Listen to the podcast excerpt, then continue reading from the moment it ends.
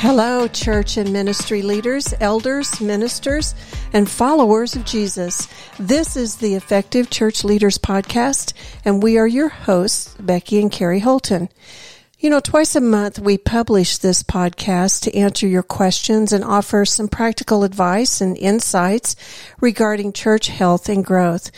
We're here to help any follower of Jesus, but we produce this podcast primarily to help church and ministry leaders carry out their very, very important responsibilities. Yeah.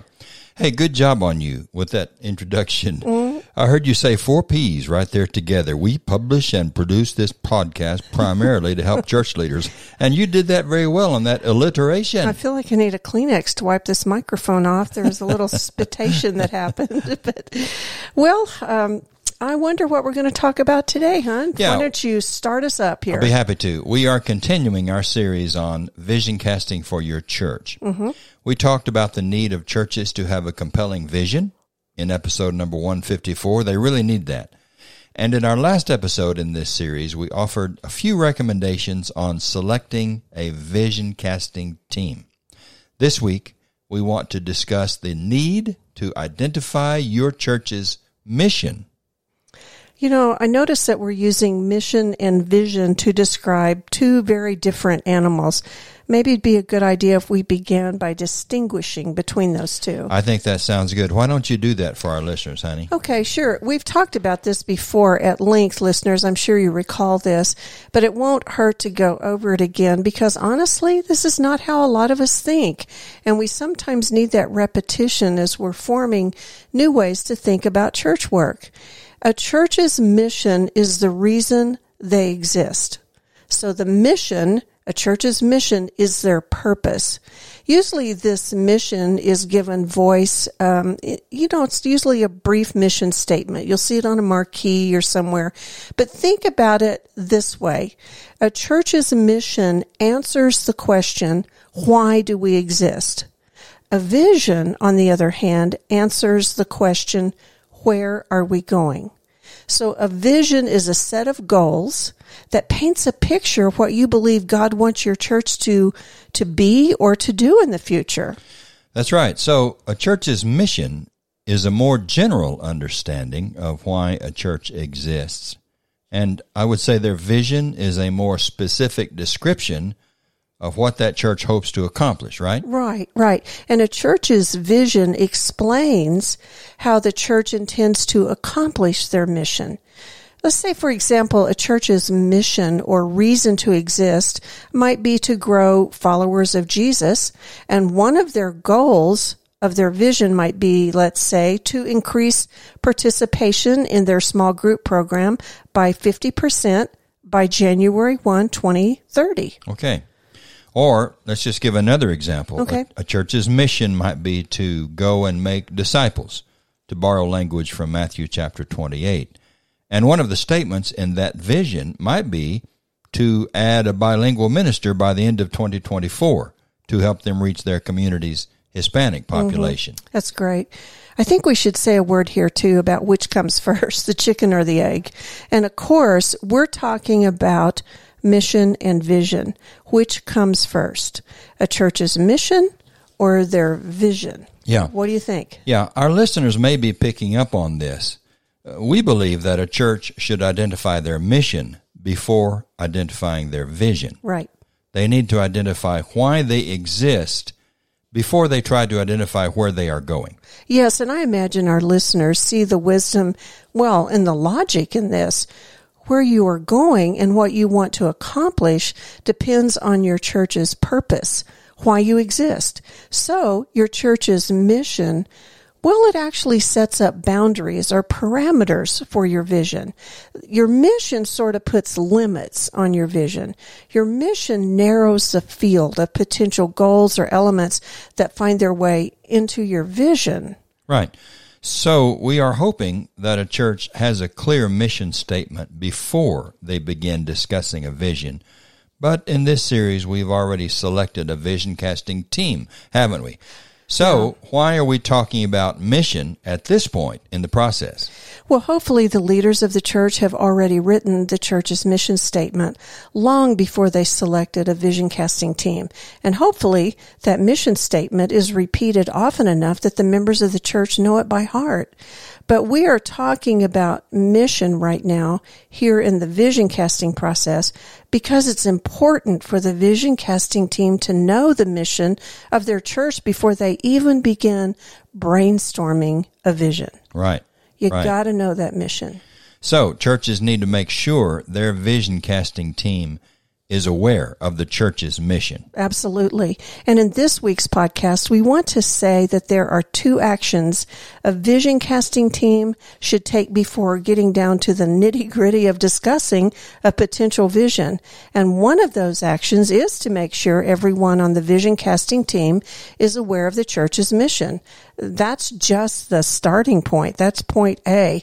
You can't discuss a vision if you're unaware of the church's mission, why that church exists. Yeah, that's right.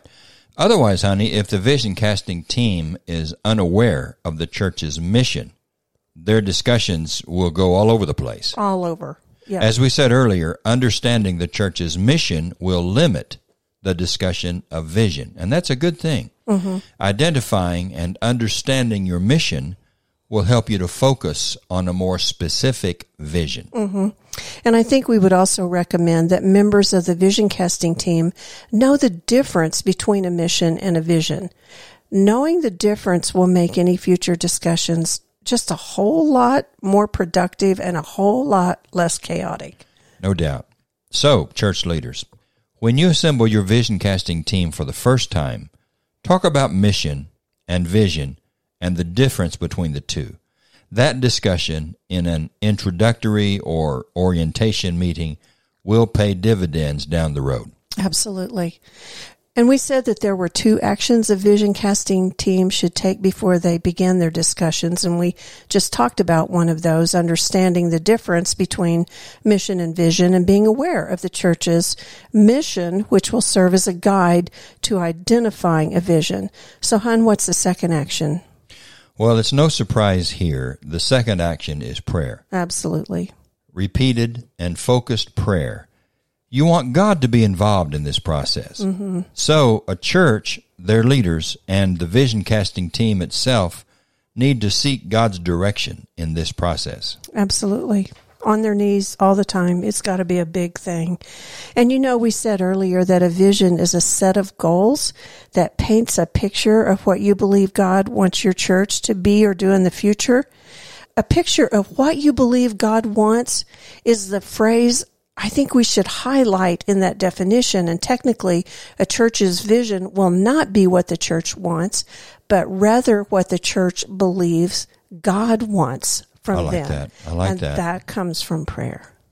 Well, a vision casting team should approach their work by asking this question What is the vision for our church that God is placing on our hearts? Mm-hmm.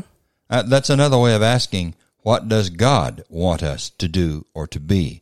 You know, I'm thinking of a passage in the book of Nehemiah that I've heard used in a sermon on vision casting. Nehemiah went to Jerusalem, you remember, to rebuild the broken down walls around the city of God. Mm-hmm. And Nehemiah chapter 2 tells of his midnight ride to see for himself what was the condition of the wall. And I want you to listen to chapter 2 and verse 12, where Nehemiah says, Then I got up during the night, I and a few men with me. I told no one what my God had put into my heart to do for Jerusalem. I like that kind of language. Nehemiah understood that God had put this vision upon his heart. Mm-hmm. I really, really like that too. It acknowledges that, well, it's God is the originator of the vision to rebuild the walls, not Nehemiah. Well, at least we can say that it was a project that both God and Nehemiah came up with. Yeah, right. They were they were working together, and it sounds like Nehemiah was just working under God and what God was leading him to do. Right. So so whoever is on the church's vision casting team should spend plenty of time in prayer, asking God to give them direction, to enlighten them as to what he wants the church to accomplish in the future. Right. It may be that someone or someone's on the team, maybe the team leader, you know, maybe they ought to go away for an extended period of time to seek the Lord's will on this matter.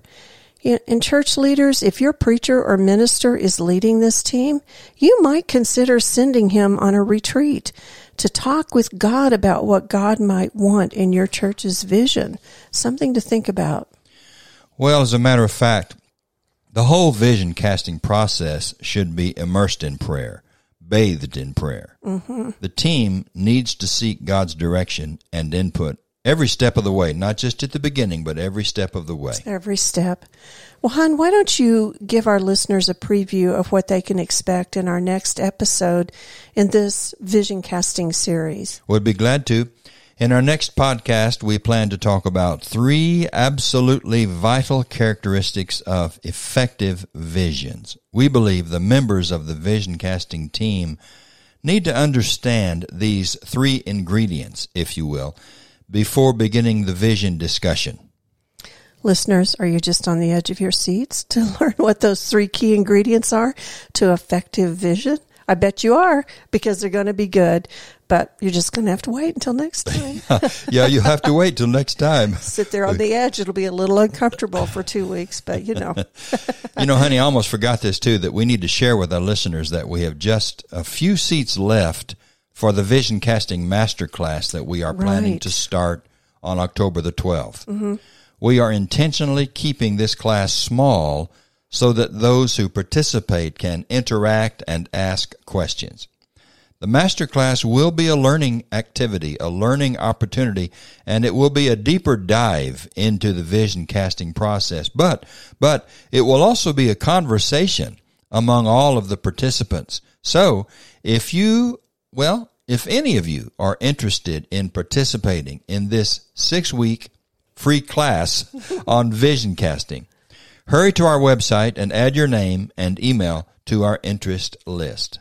Soon we'll be sending instructions to the names on that list with all of the important need to know details. So go to effectivechurchleaders.com, click the banner at the very top of the home page to express your interest in joining us for this class. It'll be a good one. It will be. And thanks to those of you who have already signed up.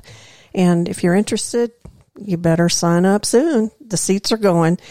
Well, we hope this week's podcast has been helpful. Our ministry, Effective Church Leaders, it's all about offering actionable ideas to help church leaders and the churches you serve that's why we exist.